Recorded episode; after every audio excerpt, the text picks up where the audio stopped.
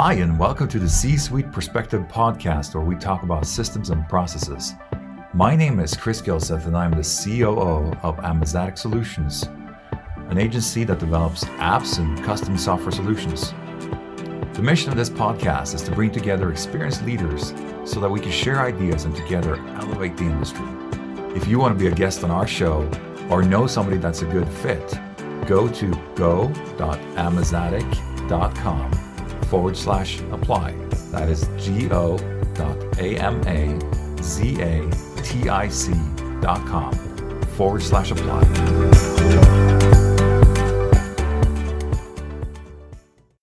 Hi, everyone, and welcome to C Suite Perspective. Today, I have with me Jonathan Kendall. He's the co founder and executive director of Vir- Virtual Workers Now, and you have quite an interesting background and, and i would like to dive a little bit into that and then um, get into obviously what you guys do now and how that relates to to our audience in terms of, of systems and everything because kind of as, as the name says itself uh, or, or it's, self-explanatory if you want um, deal with virtual workers but that can mean a lot of things to a lot of people. And I know there's a lot of people that have tried working with virtual workers, and there's a lot of people that have been very successful with it, a lot of people that have run into a lot of challenges.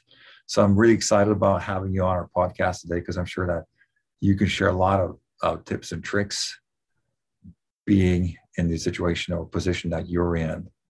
So thank you for joining us today. Yeah, thank you for having me. I appreciate it. So I wanted to first go a little bit back in in your kind of history and and you've been part of MentorBox and you also been part of uh, retail e-commerce ventures which essentially for those that don't know uh, well i'll let you explain that. I can explain but it's maybe better coming for you because you were you were part of it.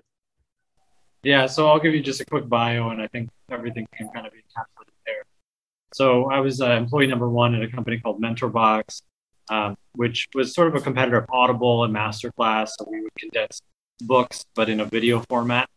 And so we had about 400 books in an app format, um, and you know, had New York Times bestselling authors and Pulitzer Prize winners, Nobel Prize winners, so very high level authors. Uh, and uh, that company, you know, scaled. I became the CEO of that company, and then the parent company, Retail E-commerce Ventures, uh, started acquiring um, you know, during the pandemic uh, large American brands that were basically going out of business due to you know shutdowns and also not being able to switch quickly enough to e-commerce. So companies like Pier One Imports, Dress Barn, uh, Stein Mart, Modell Sporting Goods, Radio Shack, lots of you know, great American brands, if you will. Um, and my position where there was to um, help in the uh, acquisition, so you know raising capital. And since then, I uh, you know have two companies right now. And uh, one helps companies raise capital in a similar way that we did there. Um, uh, they're Reg D finance rounds, and then we also uh, I have a company called Virtual Worker now, which oh, provides services. Let's take a take a break there and take to try to redo that. Your voice uh, or your audio completely cut out there. Oh, okay. Um, start back to from retail e-commerce ventures, maybe. Yeah, let's do that.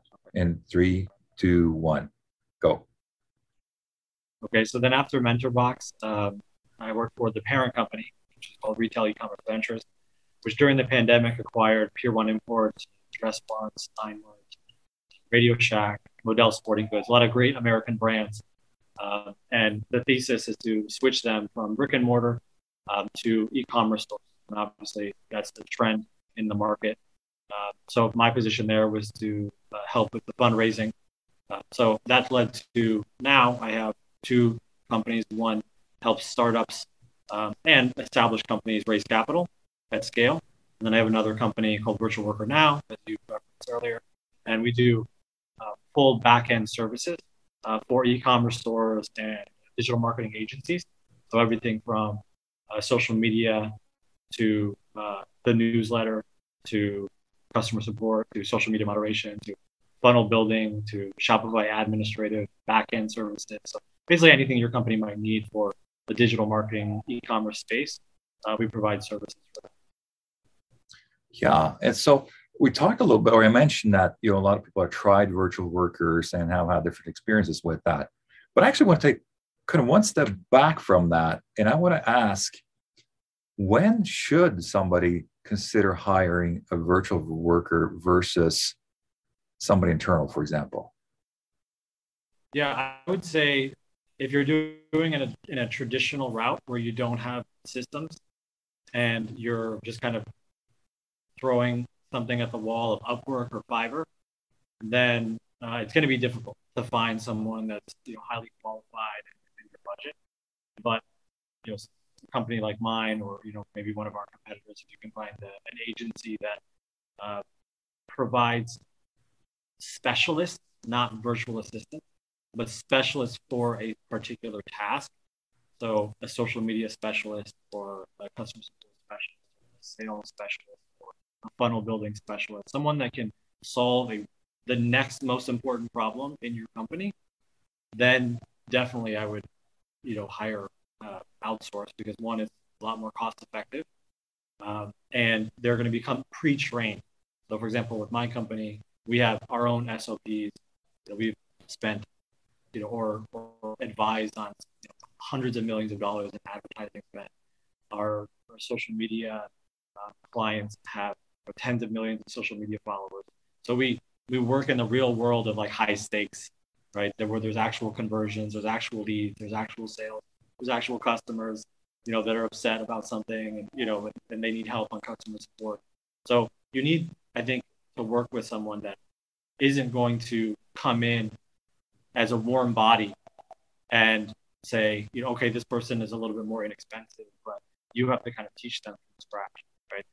Right. I think it's better to, to work with someone that already has you know, a highly specialized skill uh, to solve the problem that you need solving. And I would say that more importantly than that is this idea of you know your zone of genius, and the sooner you can, the sooner you can be self-aware to know that what you should be doing to move the needle, your one thing, like Gary Keller says, you know, whatever that is, that's what you should be doing as much as possible. And the moment that you can afford, if you have a little bit of room, to start delegating out administrative stuff or social media stuff or customer, you know, then you should be doing that as quickly as possible because even though you may feel like, you know, your margins are a little bit lower in the short term, if you're thinking at scale, you know, you should be doing what is the needle mover of your company and not doing, you know, lower level tasks. So what I'm what I'm hearing you say, if I can rephrase that, uh, is essentially know what you're really good at, find the next most important thing,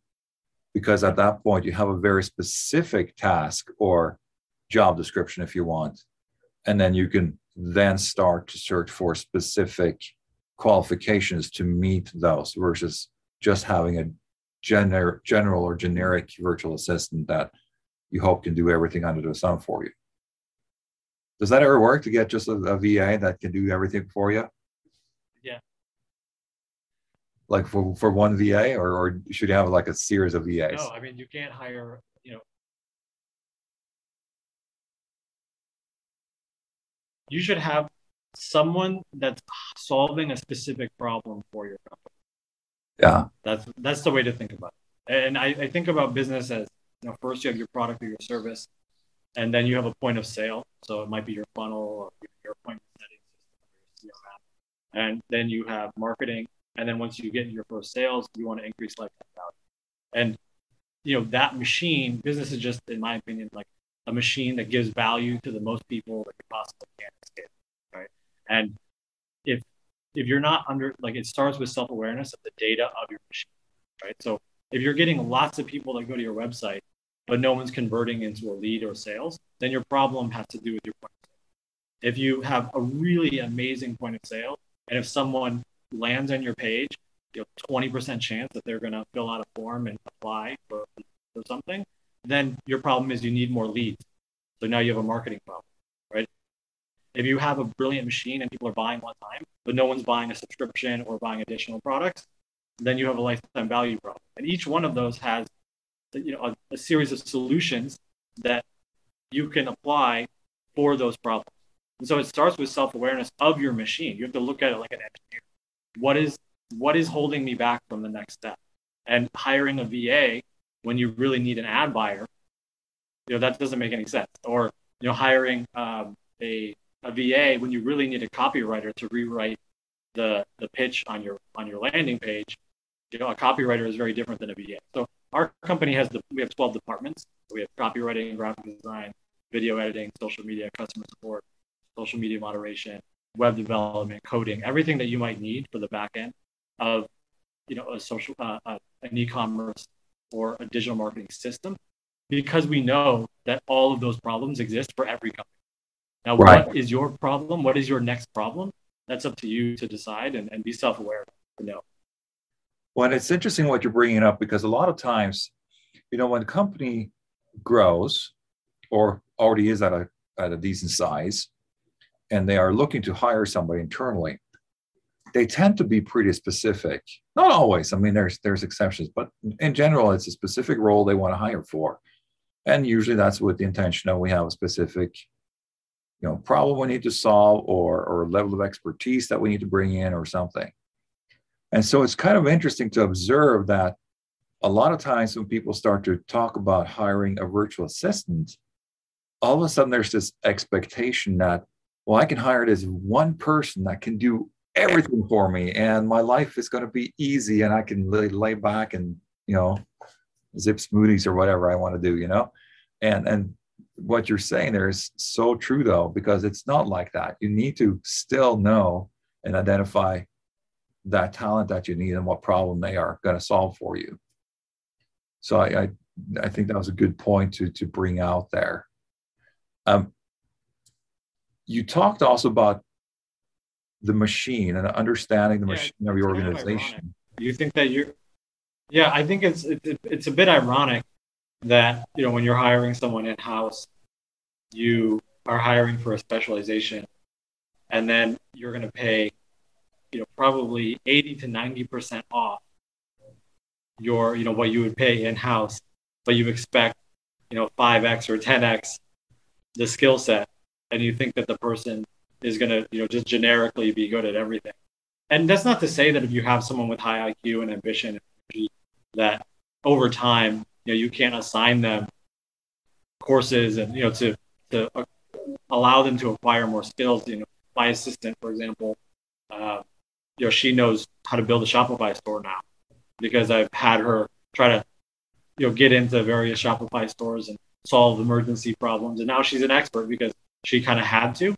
So yeah, she started as a VA and now she can build a Shopify store from scratch because that's in the modern day and age, like there's so much information out there and, and the software is trying to make it easy for you to to be able to use it, you know, even if you're not an expert. Um, but right, I, I think that's fine, be, but that's that's not why you hired her though. Exactly, exactly. Yeah. And so I think that's fine you know helping people evolve and grow over time even if they are an outsourced you know body essentially. Um, i've used people too and then i have people right now and i think that the more i can help train and educate them to become better at what they're doing and maybe add to their skill sets i mean the more valuable they become to me and and so it's in my best interest to do that. Yeah. But to expect them to know everything from the start is not quite realistic, I would say. Yeah, I think that a lot of times what I recommend for business owners is to uh, act like they're consulting themselves. Because I think a lot of times what we get you know, emotional or you know kind of we, we we're worrying about how we feel about it or uh, momentum of what's happening in the moment. Mm-hmm. Whereas if you were at a conference and someone asked you for advice and they have the exact same problem that you have, you would be able to give them more clear headed, you know, this, then that, then this, then that kind of a style of advice. But for whatever reason, when it's in our own business, sometimes we're not able to clear the clouds, you know, of, of our own emotions and our own team and you know, whatever the the energy is, you know, within our own company. So I recommend thinking, you know, getting out almost like meditation, like getting outside of yourself observing your business, observing yourself like you're consulting yourself. And now, if you do that, and also you base it on data, because to me, you know, business is just I, I always bring it back down to the income statement. You know, like how much are you spending on marketing, on what channels, how effective is it, what's your conversion rate of you know lead to a close, what's your margin, why is your margin that way, what's your overhead, you know, all of this. It's all math to me, and I think when you look at the data, it helps you make decisions more more clear headed.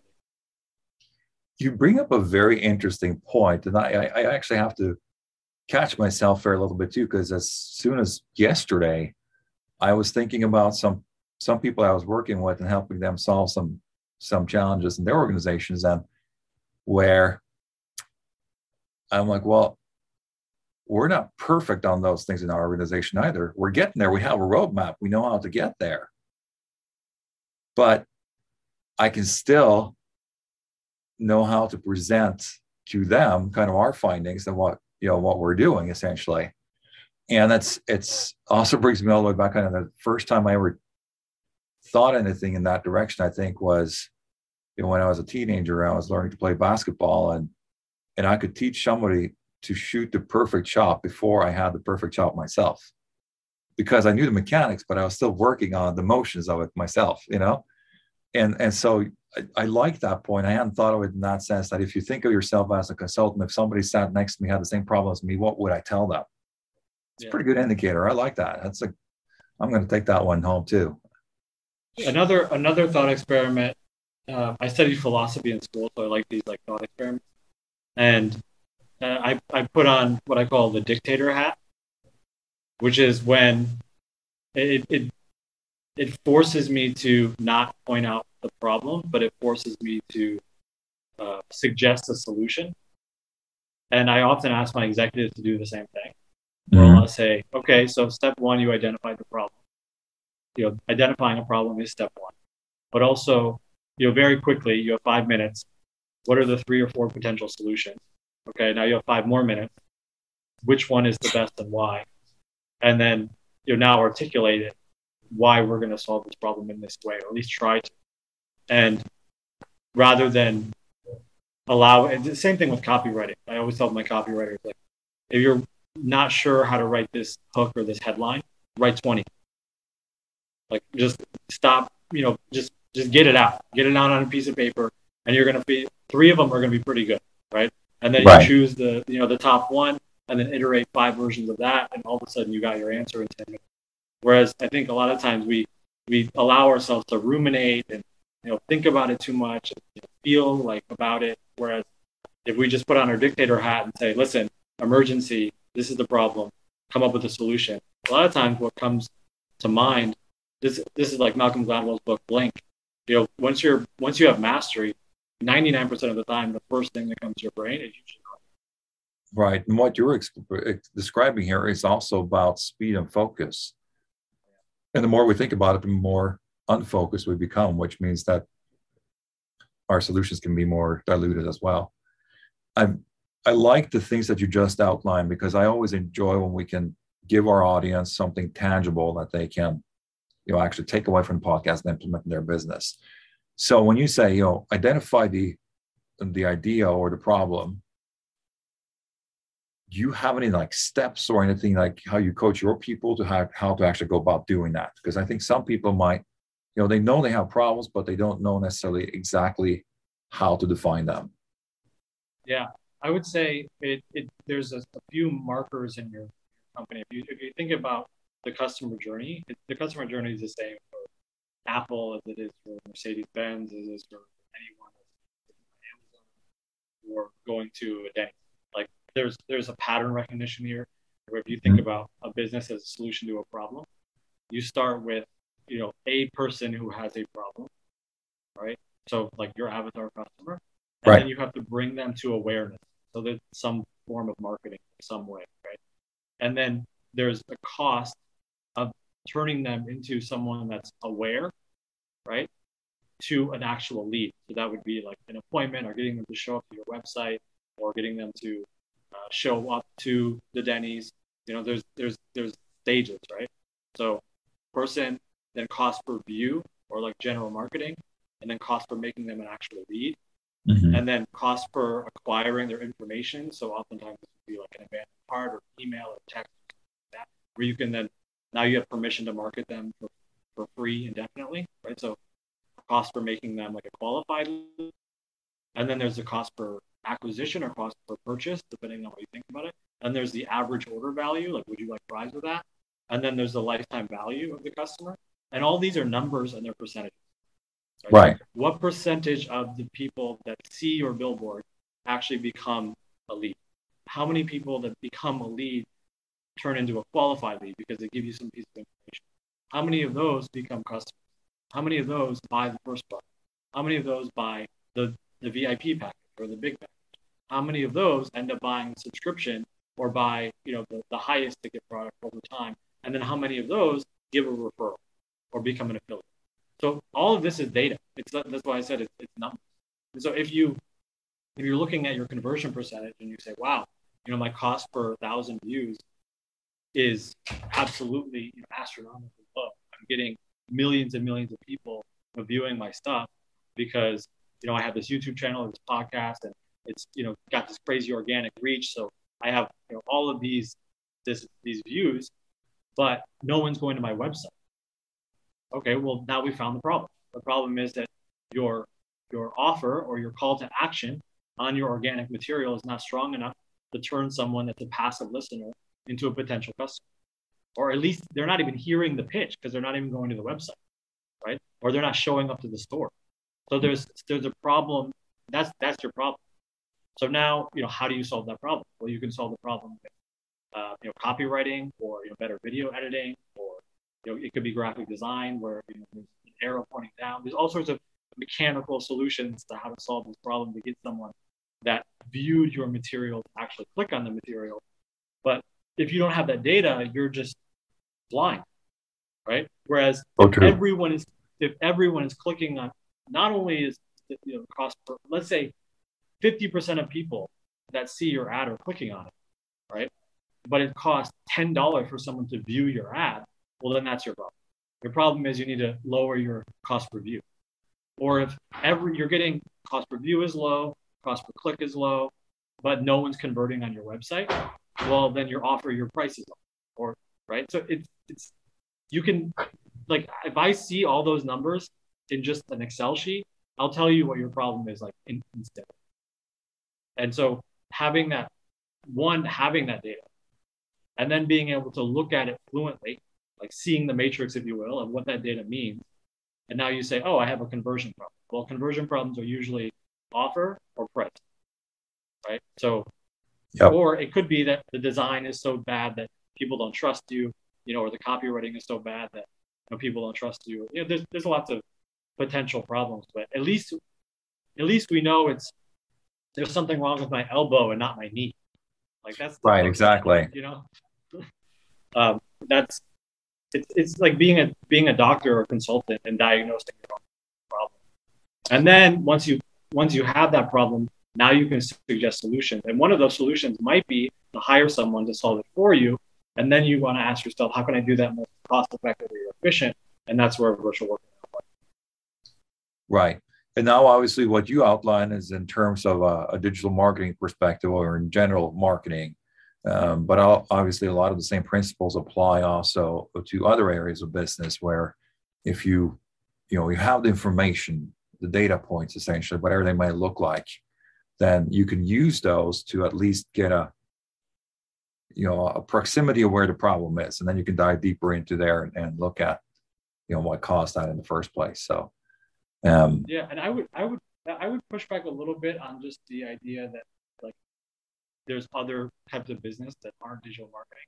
Because now like if you just like the the data of just walking around in a city or on your street or looking right right no i i, I didn't mean other businesses like, more than more than other you know the, the, the, digital marketing aspect of your business is one aspect of yeah. your business but you have like yeah. product management or fulfillment yeah. or other aspects and and using the data there too that's what i was referring to so. 100% yeah. I, I, I gotta push i gotta say to Gary Vee that like you know even even like top level b2b executives that are gonna sign a you know 10 million dollar contract with you they're mm-hmm. also on their phone you know so you can you can buy you know what i mean like because I have for my my capital raising company, uh, you know the average check size is like two hundred thousand dollars. Yeah. You know, so we're we're finding people that are investing two hundred thousand dollars on average, and we're finding them through you know Instagram or Facebook or you know. Google this is true. Sort of because hey, they're people too, you know, and they're on YouTube as well. no, and that is very true. I had a conversation with one this morning, and and uh, that was working on you know some enterprise clients, and I said, remember, yes, they're big companies, but they're still people. They're they people. still have the same problems you and I have. Don't forget that. They want, yeah, they want treat them as such. You know. Yeah, yeah, they want safety. They want freedom. You know, they want a legacy. They want purpose. They want to give back to the community. They want to take care of their family. Like everything, we're all doing. We're all doing everything for like the same six psychological triggers. Everything, yeah. you know, is reduces down, which is you know kind of a copywriting. Oh, your your audio dropped again. Oh, is it better now? Yeah, better now. Which is that's sort of a copywriting lesson in and of itself. Is that a lot of times, you know, especially more practical or like engineer minded or pragmatic executives will be obsessed with their own features of the product. And it's like, well, it's look, it's you know, we can prove that it's better, right? But people mm-hmm. don't buy that practically. They buy, you know, benefits. They they buy emotion. They buy results. You're not gonna you're not gonna sell, you know, that that Mercedes Benz SUV because of you know, the type of uh, material in the tire. You're gonna buy it because it's gonna keep your family safe and and and be a, a status symbol at the same time. Like that's why people are gonna buy it. You know, they're not gonna buy it because of the type of metal in the you know undercarriage. Like you know, features don't really matter. Yeah, so true. I made that mistake before, and I don't think I ever will again. yeah. So hey, it's been great to have you on our show today. I want to ask you a couple of last questions. If you could, you know, you talked about being part of MentorBox. So if you would recommend any book to somebody, just one book, what's your kind of top recommendation? One book. I think for this level, um, Good to Great by Jim Collins. All right. I wouldn't say that for you know a, an employee necessarily, or even a middle level manager. Or, but it good if you really are ambitious and you want to build, you know, at least with the intention of like building a top 100 company. Uh, Jim Collins' Good to Great is an incredible deconstruction, and it's very data driven, very academic on what makes the top companies in the world uh, you know, most effective. And I'll give you a little teaser: is that uh, it has to do with leadership. Mm-hmm. The other question I have is: Is there a favorite tool or piece of software or something that you like and it's kind of one of your go-tos that you would recommend people look into? Yeah, our software stack, we heavily use uh, ClickUp and uh, Go High Level. Those are two okay. softwares that I, I recommend and, people look. At. Go High Level is a, is a competitor of Salesforce, and I would say that it does, you know, probably 95% of what you need, except instead of spending $200,000 in six months to build out a Salesforce system, you can you can build out your own, you know, version and Go High Level for you know within a week and uh, 95% off the price. And ClickUp is a sort of competitor of Trello or uh, Airtable or Monday. You know, just a, like a very uh, advanced project management system. But uh, it's I think I've tried all of them, and I think that ClickUp is probably the best. Thanks for sharing that. Um, we're going to get to how people can um, get a hold of you if they if they want to. But before that, just a thought that I had, and uh, well, actually, two thoughts. I watched one of your or some of your Instagram reels, and one of them you talk about being a robot. Now, obviously, you're not talking about being inhumane and emo- void of emotion, um, but you are talking about kind of taking that. You know, you until now we talked about the company as machinery, but kind of taking your your own personal tasks and routines and structuring them a little bit better too. So um, check check that out for those you you know go go to Jonathan's Instagram handle look look at that and see what he talks about there.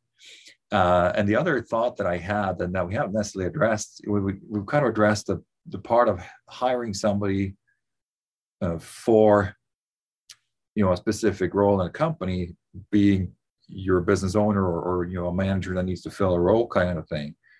And a thought that i've had and and this is something that maybe people can consider and, and i know some do but probably not as many as could is well you may not be a manager or a business owner or something but you still have a lot on your plate. These days everybody has a lot of their, their on their plates. Have you considered what are some of the things you could offload and maybe have somebody do and essentially create a team with them and say and, and you know offload your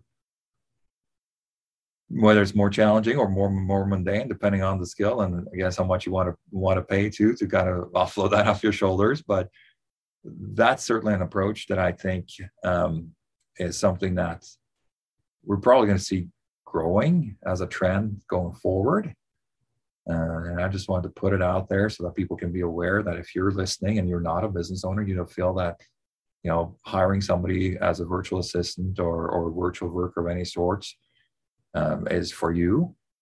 Well, there, there may be still reasons that you want to do that to help out yourself in your own life. Yeah.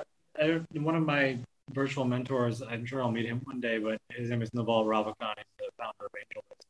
He says that there's uh, in business and in life to really scale, you need to take advantage of leverage, right? Mm-hmm. Like, you know, Archimedes lever, you know, give me a long enough lever, I can move the world.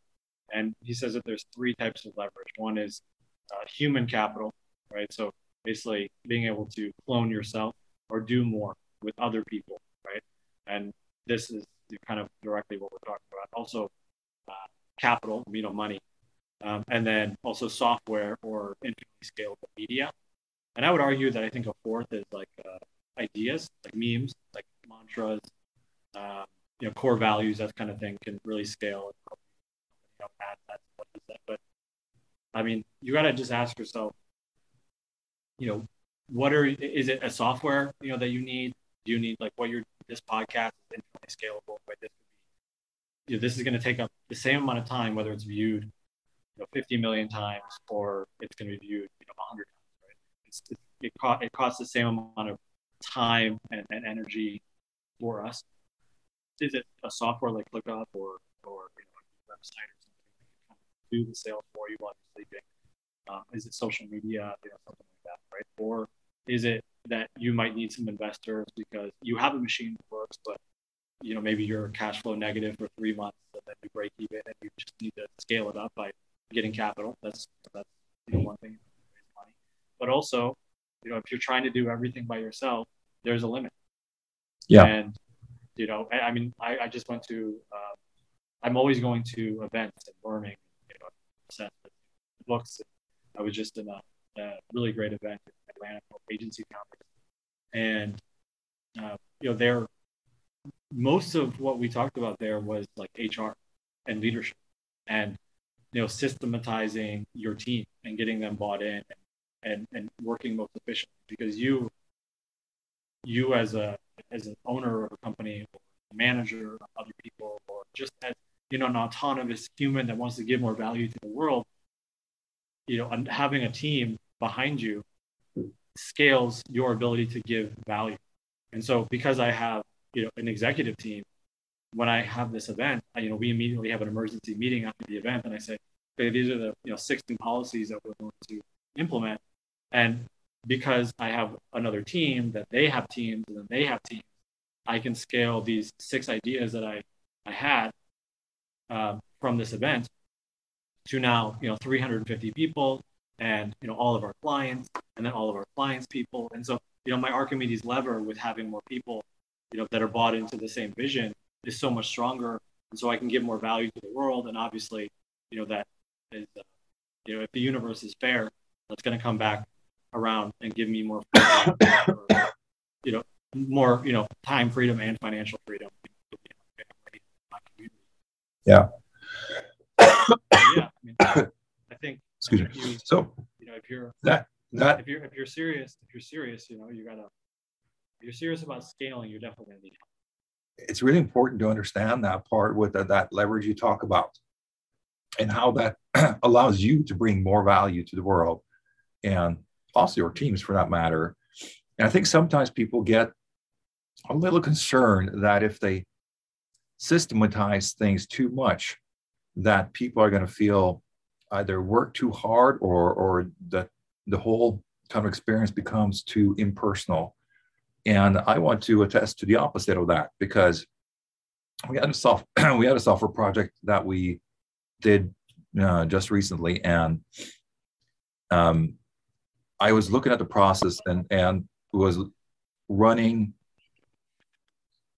You know, it's very easy that any kind of project runs, you know, over time. This one was, and we're pretty good at staying on time, but this one was, yeah. So I think a lot of people when they hear about systems, and I love how you brought in that it actually allows you as an individual to bring more value to your clients and to the world in general.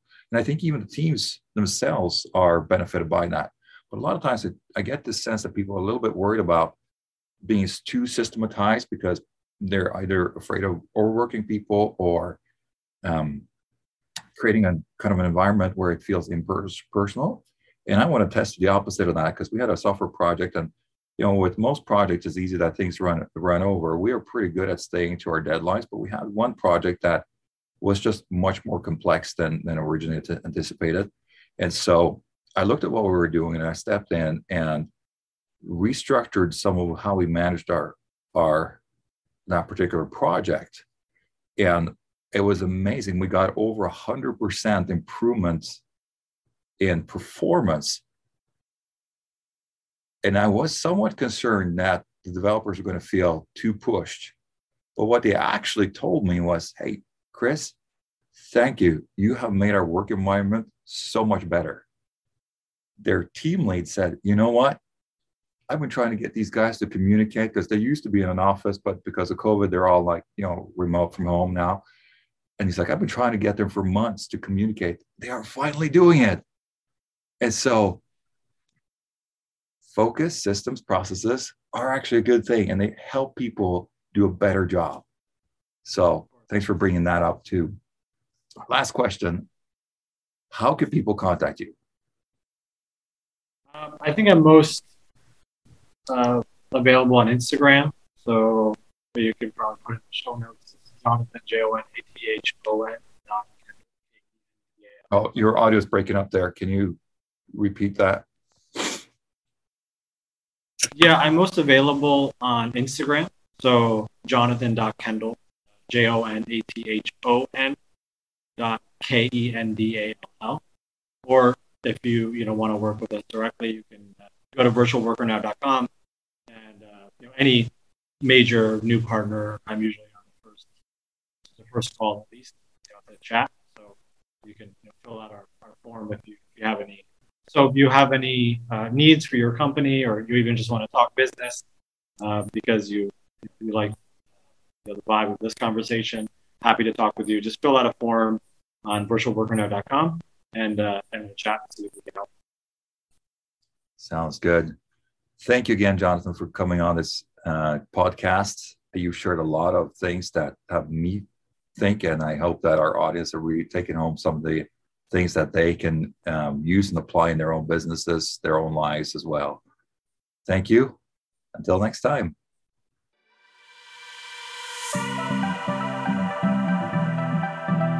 Thank you for listening to today's episode of C Suite Perspective.